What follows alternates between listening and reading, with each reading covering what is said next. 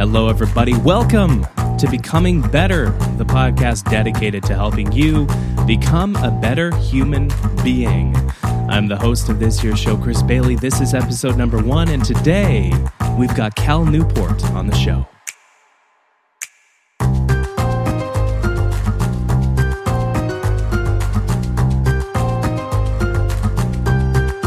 So, before we dig into this episode, which is a good one, uh, I'm excited for this one. Cal's a friend, he's uh, a fellow author in the productivity space. I wanted to lay the framework for what I'm thinking for the podcast. So, I'm thinking that each episode of this show, and again, everything can change based on the feedback that you provide to chris at a life of lifeofproductivity.com. Just shoot me an email. I'm reading it all, I'm digesting it all, and I'm using that to make the show better because the show can become better too.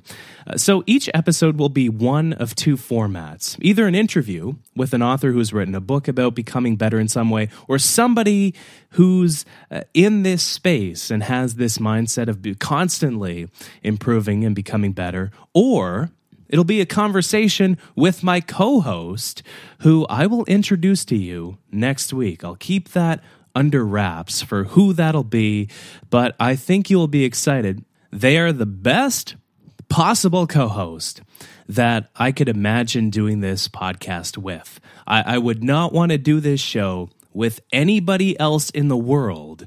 Uh, but we'll get to that next week. I, I, think in the business they call this a, a cliffhanger. This week's episode is uh, one of my favorite conversations that I've that I've had with with anybody. It's it's with author Cal Newport. And before I introduce Cal, I want to mention the audio quality is about a 7 out of 10. I, want to get the audio quality up to an 8, then a 9. Um, it's always hard doing remote interviews, but I just want to mention that, much like the rest of the things in the podcast, the audio quality will become better too. Uh, Cal Newport, uh, uh it's passable. It won't annoy you, but it's not as good as what you're hearing right now. Cal Newport is an associate professor of computer science at Georgetown University and he's the author of six books that have been published in around 20 different languages. And that includes Deep Work and So Good They Can't Ignore You. Um, so I've trimmed our conversation a bit. So we'll dive into a part of the conversation where we're chatting about the two worlds that he occupies the one where he's this quiet, uh, but yep, very productive computer science professor, and the one in which he writes books that go on to become best selling uh, international sensations, essentially. So join me in conversation right now with the one, the only, the handsome, the miraculous, the wonderful, the lovely Cal Newport. Do you think that these two worlds that you occupy, the the secret world of Cal Newport, where you're uh, this bespoke uh, university professor, and, and, the very public Cal Newport, where you're writing articles in the New York Times and books that go on to be bestsellers in, in that same newspaper and are published uh, all around the world. Do you think these two worlds uh, are at odds with one another? Do you think they inform one another, or do you think there's much connection between them? I see them as informing one another. I mean, the way I like to put it is, you know, I'm a technologist in my day job, computer scientist, who also writes about the impact of technology on society. And that makes sense to me. I mean, there's a lot of voices we need to do techno criticism. And some of those voices probably should be people who, who have their foot in the tech world. And actually, a lot of those voices right now, if you look at the names that are shaking things up or, or having bold thoughts about technology and how it's impacting our society, a lot of these names really are coming out of people who are either in tech or used to be in tech. So you have like Roger McNamee has this new book out called Zucked. He was one of the uh, you know original investors in Facebook, and now he regrets that. Jaron Lanier, one of my favorite thinkers on this. I mean, hardcore computer scientist, one of the fathers of virtual reality. Uh, he's at Microsoft Research right now doing hardcore computer science. He's all over this criticism. Douglas Rushkoff, who I really admire. I mean, he was a real early guy on early cyberspace, early internet, like one of the guys that understood the potential. So a lot of the interesting stuff is coming out of people who have their feet in that world. Do you think a lot of people are making that same jump where they're going from being excited about technology to thinking, oh, crap, maybe this isn't all good. Maybe, maybe there are costs on how addictive these products are, like Facebook? It definitely seems to be happening. Uh, really, over the last couple of years, it's picked up steam. Uh, so a lot of people are, I guess it's just a cycle, right? So we had a lot of these technological breakthroughs post the first internet boom. So we had the first internet boom and bust in the late 90s, early 2000s, which was really e commerce focused. And then we had the first crash, which happened right around, you know, 9 11 helped instigate it. But in the, the first years of the, the new millennia, we had the, the first dot com crash. And then it was rebuilt after that. The sort of stock market bubble around the internet in particular was rebuilt around social and around attention platforms. And that cycle is basically now just getting to its nadir, where, okay, it was exciting, it was exuberant, a lot of money was made. And now people are stepping back and saying, okay, maybe it's worth a, a closer look. The, the side effects are becoming hard to miss.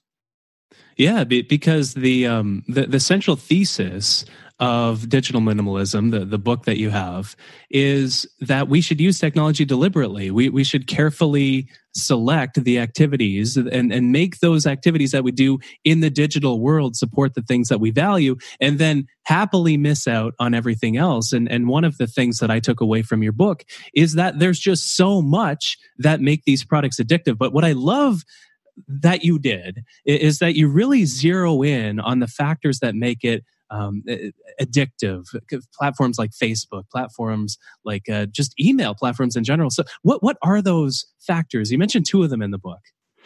Right. Well in the book i, I talk about uh, our drive for social approval and the power of intermittent reinforcement as two staples of behavioral psychology that were exploited by the social media platforms to try to get more compulsive use. Uh, but even stepping back i think the bigger point about those, and I think this is something worth emphasize, uh, emphasizing, is that this model in which we constantly look at our phones, we've come to accept that this is somehow just fundamental to the technology. That, yeah, if you're going to have ubiquitous wireless internet and these powerful computers in your pocket, like of course you're going to look at them all the time. But when you you research the topic closer, it turns out there's nothing fundamental about that. In fact, that behavior was largely contrived. Facebook took the lead, but then other companies followed suit. It was largely contrived by a small number of companies who needed that type of compulsive use to get their revenue numbers where, where, where they had to be. And so I try to separate these two things the big the big attention economy conglomerates want it just to be all melded together like technology and the internet and smartphones and, and the constant use is all just the same thing. And so either you reject that whole thing and go to your cabin or you just uh, accede and say okay it's fine. This is just this is just the times we live in. But what they don't want us to realize is actually there's nothing fundamental about these technologies that requires us to look at the phone all the time. And they actually had to engineer that behavior and this is where they started exploiting psychological vulnerabilities. They re engineered the whole social media experience to try to induce us to do that. And so, what's arbitrary here is not stepping back and saying, How do I want to use tech or maybe be a little bit more minimalist? What's arbitrary is actually the way that most people use the devices today. That's actually the strange thing. Uh, it's not fundamental, it's just a business model being instantiated on the society writ large. You, you call it the constant companion model. Yeah, and that was constructed. I mean, Facebook was not getting nearly the revenue they needed for their IPO to get the return that the early investors expected. They had to significantly increase their revenue, and they knew mobile made that possible because people had their mobile devices with them all day long, but they didn't know how to get people to keep looking at it because Facebook was a very static experience before that. I mean, if you if you checked it in the morning, I mean, unless one of your friends came back from vacation or posted some new photos or their relationship status changed, there's no reason to check it again that afternoon. But that's a disaster when you have to do a 100x return to your initial investors, right? And so they had to figure out systematically how do we get people to do something that they've never done before, which is look at the phone 100 times a day. And that's where they started getting into psychology. And that's where they started doing attention engineering. And that's when they shifted us without really asking our permission, shifted us to this new mode of constant companion interaction with our devices. So, Facebook is one company that you mentioned being a, a particularly uh, aggressive offender in this area. I think you mentioned in the book that we spend uh, upwards of 50 minutes a day on various Facebook products, and they have quite a few of them, don't they? That that kind of hijack our attention. There's WhatsApp, there's Instagram, there's uh, the Facebook app itself.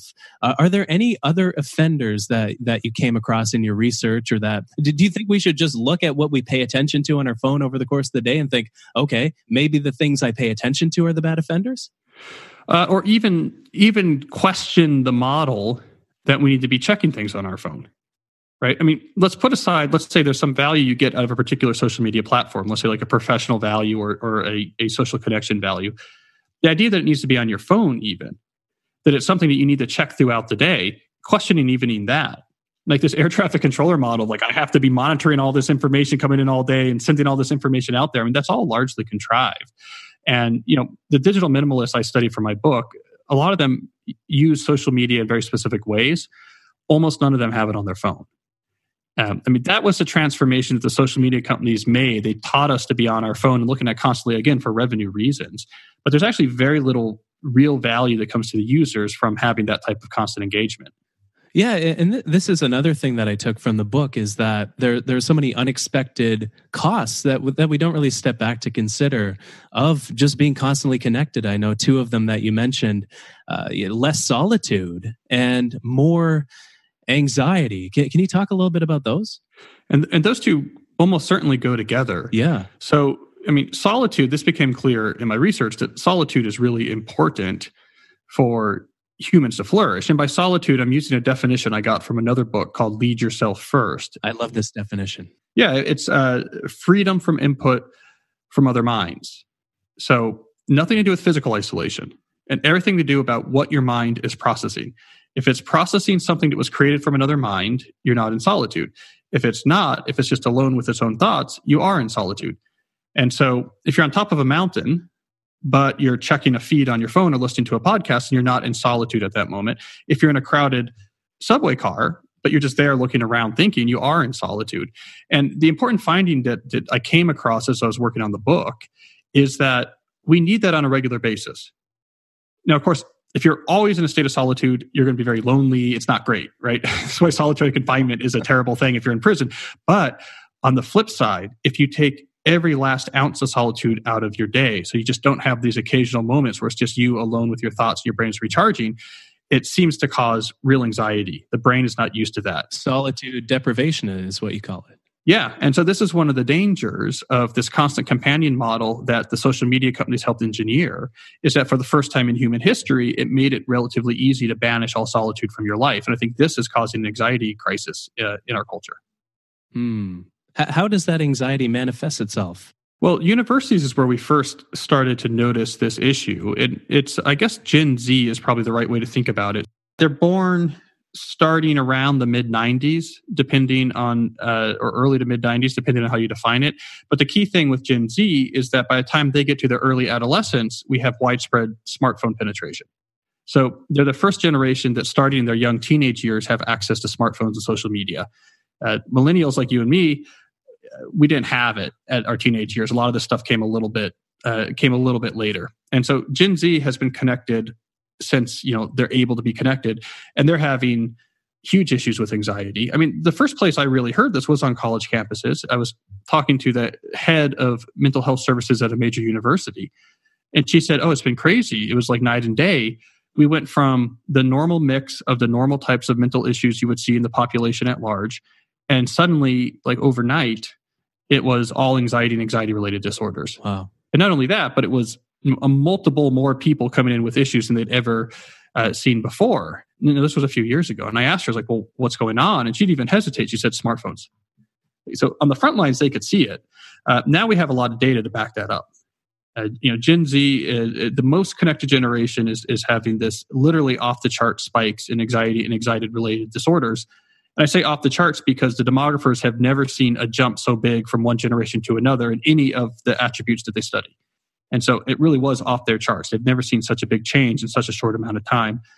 And almost certainly the, the variable that, that's causing this is did you have access to smartphones and social media starting in your young teenage years or not? When you when you hear about that that jump, do you get sad for for that generation? How do you feel? Well, it's it's been terrible for them. Um, but they're not happy with it either. And this makes me a little optimistic. I mean, when I'm on the road promoting digital minimalism, for example, some of the feedback I'm getting is that young people themselves are starting to revolt. I mean, they're not happy about this. They, they don't want to just sit in their room and, and keep up on Snapchat streaks, which is the big thing right now um, in terms of what, what they're doing and, and constantly being on SMS. It, it, they feel anxious. They're not sleeping.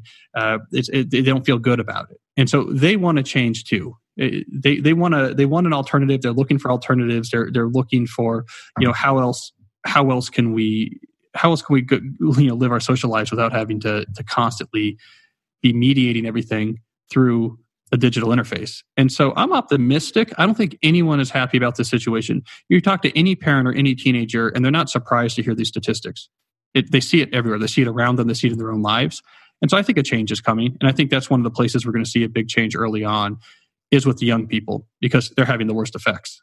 Well, th- this is what's awesome about the book is, you know, just by publishing a book by the name of Digital Min- Minimalism, where you talk about these ideas, you know, you give a name to that movement of people who want to take that step back, who realize, okay, this is actually, may, you know, I'm on Tinder swiping all day, but I'm not really happy, even though, even though it's a very stimulating app. Or, or I'm on Twitter, I'm on Facebook, I'm on, on Instagram. It's awesome that there's a name for this, um, and I love more than that. You know, one of my favorite ideas from the book is the digital declutter where you uh, take a step back from the digital distractions that you have for 30 days. So any distraction that wouldn't cause harm or uh, big disruption if they're not removed. And so i'm doing this. I'm, I'm i've started this on monday and i'm going to try to rope my fiance into doing this with me. Maybe she'll come on a later podcast episode and talk about it. Um, you know, no YouTube for this month, no Instagram, no social media apps on my phone, no email, no online news, no games on my phone, no checking the uh, book sales. You know that you know us authors, you know, we're always refreshing. No checking Feedly and, and modifying a couple of these. So um, only doing email three times a day and replacing these with kind of um, you know other things because this is another thing that, that you talk about that we need a substitute for these different activities, or else we're just kind of uh, c- kind of get restless. And so, uh, you know, I started taking improv classes this week. I've painting uh, stuff on my desk that has been in the closet in my office for quite some time, but I'm hoping to dig it out soon. Um, so this this idea of the digital declutter, what would you say? You know, probably if somebody's feeling anxious or somebody feels like they don't have much solitude or time for their own thoughts, that's probably a good sign that they should take one. Do you think there are others, or do you think this is something that everybody on the planet should do? Uh, everybody who thinks they spend too much time on their phone? Well, it, it's remarkably effective and which which is why I have it in the book. I mean, I I write advice, but my books don't normally have things like a 30 day plan, you know, for for whatever, right? That's not really my style. But in this case, well, on the surface, if I may be frank, you know, a digital declutter, a digital detox, it seems gimmicky. Yeah, but then you then you actually like look at what it is, and it's okay. You're stepping back from all these things that on the surface, you know, don't make you happy and that are actually deeply addictive because of the reasons that you mentioned, maybe it's worth doing something no matter what the name of it is. Well, what I yeah, what I found was almost nothing else works. And that's that's why I, I ended up having it in there is because I was out here trying a lot of things with a lot of people and the small tips weren't working. Let's nibble around the edges. Let's let's adjust our notifications. Let's just change our mental schema. Let's have, you know, better intentions about how to use our technology. Like this wasn't working. Let's turn our phone screen black and white. Yeah. Like these tips are everywhere. It wasn't working, but this does and and it for whatever reason I, I, don't know what it is the what elements of this come together right to make it work but but how you described it it seems like nothing short of that really works but when you do all the pieces you're talking about which is you're stepping away for a non-trivial period of time like 30 days and that you're not just detoxing but that you are aggressively trying to figure out what I want to do instead. You're actually discovering, experimenting with, and implementing the alternatives, the higher quality alternatives for using your time. And then when the 30 days are over, you consider yourself as starting from a blank slate. So instead of saying, okay, now now I've, I've done my detox, let me go back to everything I was doing before, which I think is a crazy notion. You say, okay, I'm at a blank slate. Now, when things come along that I might want to add back in, I can have a really high bar and say, first, is this going to really help something I value? And then, two, if it passes that bar, say, great, but what are my rules for how I use it? Which is actually where 90% of the benefit, the digital minimalist uh, experience actually comes from that second question not just okay i need to use instagram it's okay but do i really need to have it on my phone? No actually on my desktop 30 minutes a week i can get all the value out of it. Uh, so it's a little it, it sounds gimmicky it's not the type of stuff i write about but i really recommend it. This is my experience working on this book. It's really hard and it's incredibly effective. People come out of the other end of this thing. I ran 1,600 people through this experiment last year. People come out on the other end of this thing, and it's a different life. And I, I guess if you're going to have a really big transformation, it shouldn't be surprising that you have to do something big to spark the, the transformation. But you know, I, have done a lot of interviews where, where people say, "Yeah, but what are the small tips? Like, can we get just like the three things we can do?" And I, I often just come back and say, "You can do things to get in shape for your declutter." But ultimately, you have to do something like the declutter. I mean, if you're someone who finds that you're looking at your screen more than you know is useful or healthy, if you've commonly been in scenarios where you're looking at a screen, even though you could be doing something else, is taking away from something else you know in that moment would be much more valuable. You still can't help yourself from looking at the screen. You're with your spouse, but you're not talking. You're with your kids, but you're looking at something stupid on you know baseball trade rumors on Twitter or something like this, right? you need something like this to make the change. And so I I, uh, I put it in, and I, I swear by it, and I'm preaching it. Yeah, let's get the gimmicks. Let's get our let's get them going. Let's get our Marie Kondo on, right? yeah, let's Kondo on, bro. Let's, um, let's Kondo on. Yeah. Oh man, I gotta regret saying that. Let's Kondo on, bro. Um, it's a T-shirt right there. Yeah, geez. Yeah, the first t shirt for the podcast is now available on Teespring. No, please, God, let's help us all. Um, so, do you have any tips for, for doing one of these digital declutters with somebody? So, uh, you know, I'm doing it with my fiance. You know, we, are she's starting up soon. I started earlier this week, but maybe you have a family and you want to do a declutter with them. Maybe you have a partner you want to do a declutter with them. Well, it, it's helpful if you do have something to do it with that. It, it actually can make it easier, uh, especially if you work together on the key part of what are we going to do instead. And that's the main place where I saw people struggle with the declutter is those who treated it like a white knuckle detox struggled, right? If they just said, okay, I just want to take a break. I'm tired of this tech. I need to take a break and, and maybe I'll feel better if I could just get away from it and they just white knuckle it. Like, okay, this is really hard and I'm bored, but let me try to get through the 30 days. They have a hard time making it through the 30 days because their mind's basically saying, why are we doing this? Right? We're just we're just sitting here. Like, what's the point? Uh, if you don't have value based activities that you're replacing the low quality with, if you don't have targets you care about that then going forward you can use tech instrumentally to boost. If you don't have that core in place of this is what I'm all about, it's really hard to succeed with minimalism. So if you're doing it with someone else, especially uh, your family, a spouse, something like this, a girlfriend, boyfriend, uh, it can actually be quite effective because now you can work together to answer some of these questions above the individual level. What's our family all about? What do we want to do as a couple? What, what's our vision for what our life should be like? And once you start dealing with these value driven ideas and visions, you can really foster a lot of really powerful change. But if you don't have that foundation and you're just coming from a place of, I think I look at Twitter too much, I kind of want to get away from it, you'd be surprised how difficult it is. It, it really takes a strong foundation if you're going to succeed in building up a new life.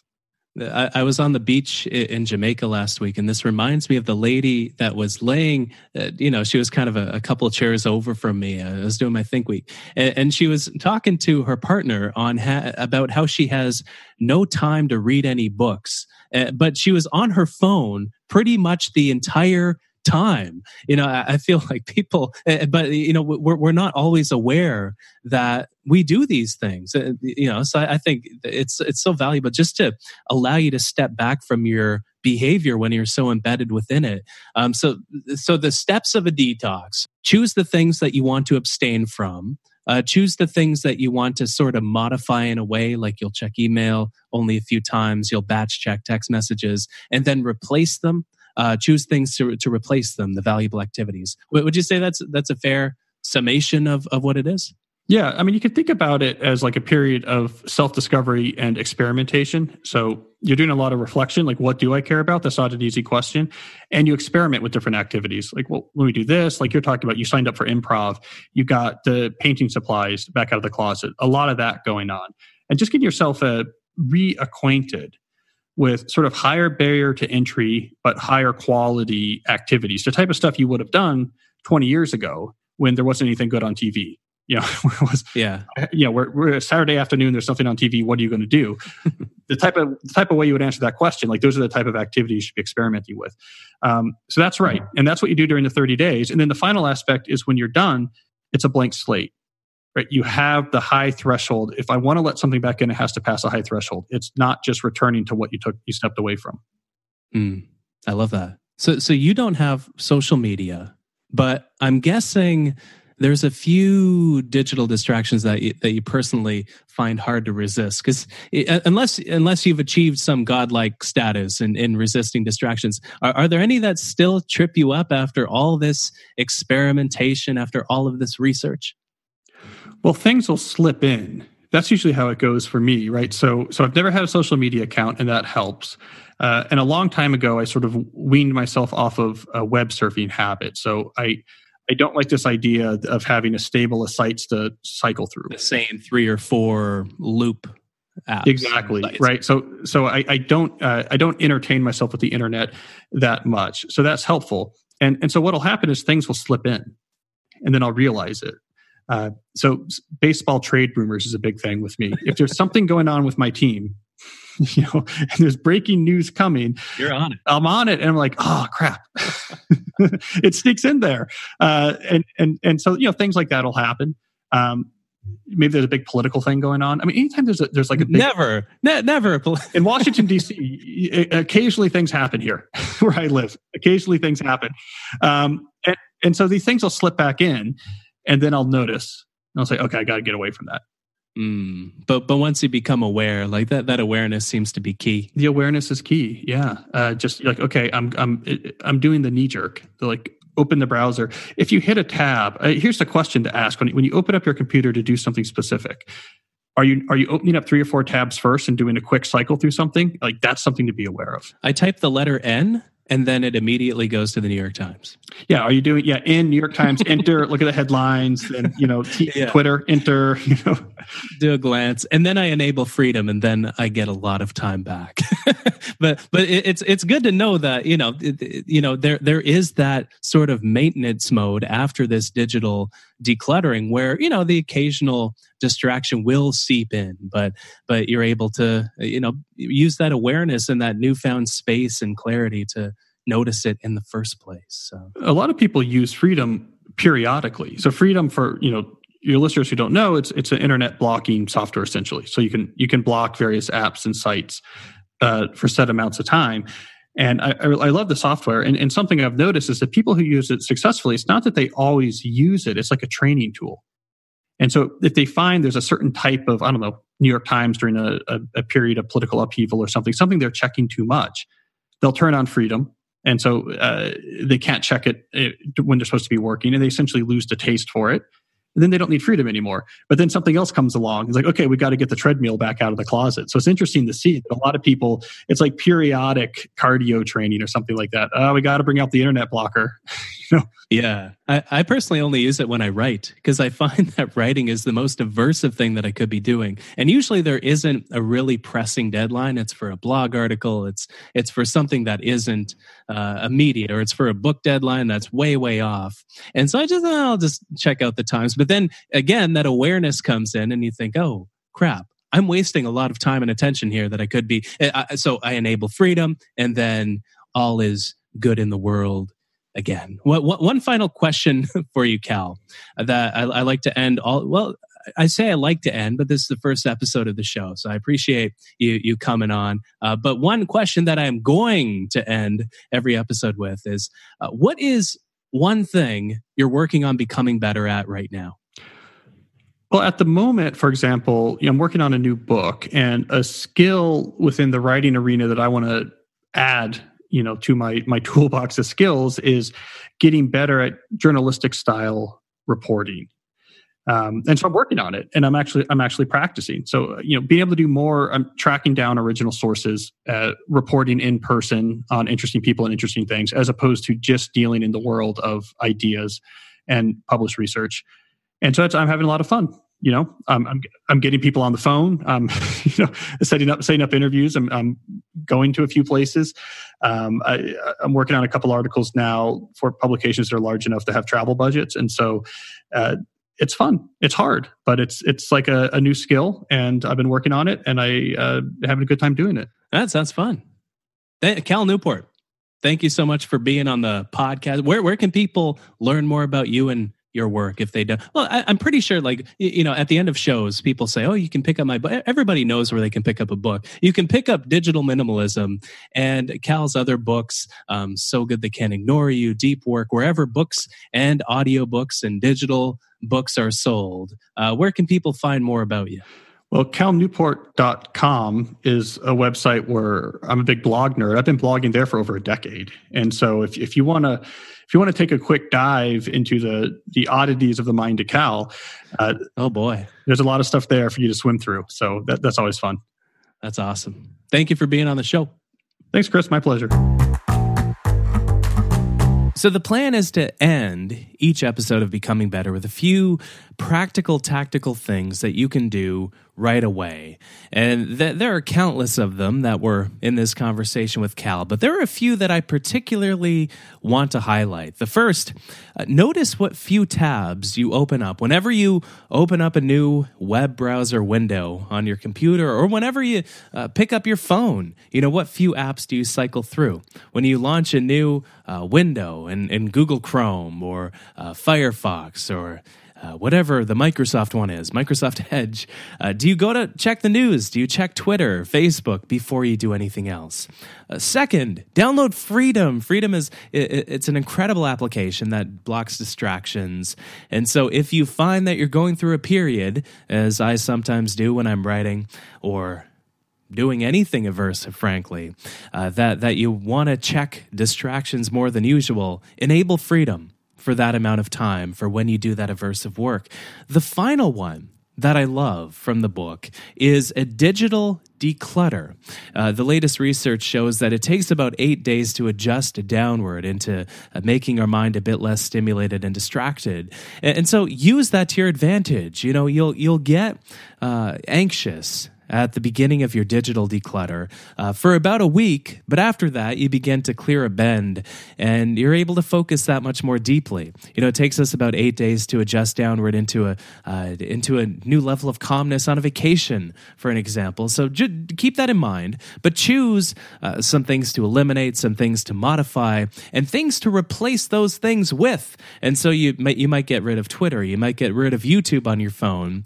Um, you know, choose things to replace those with, um, such as an improv class, like uh, like a, you know learning an instrument. And as Cal says, uh, choose things that have a quote high barrier to entry, uh, but high quality activities at the same time. My co-host and I uh, for this show will uh, we're we're doing this right now. We're in the middle of our digital declutter, and we'll chat about how it goes next episode if it actually works. Um, what what we learned on the very next show, um, and y- you can do this too. Let me know how it goes, Chris at a life lifeofproductivity.com.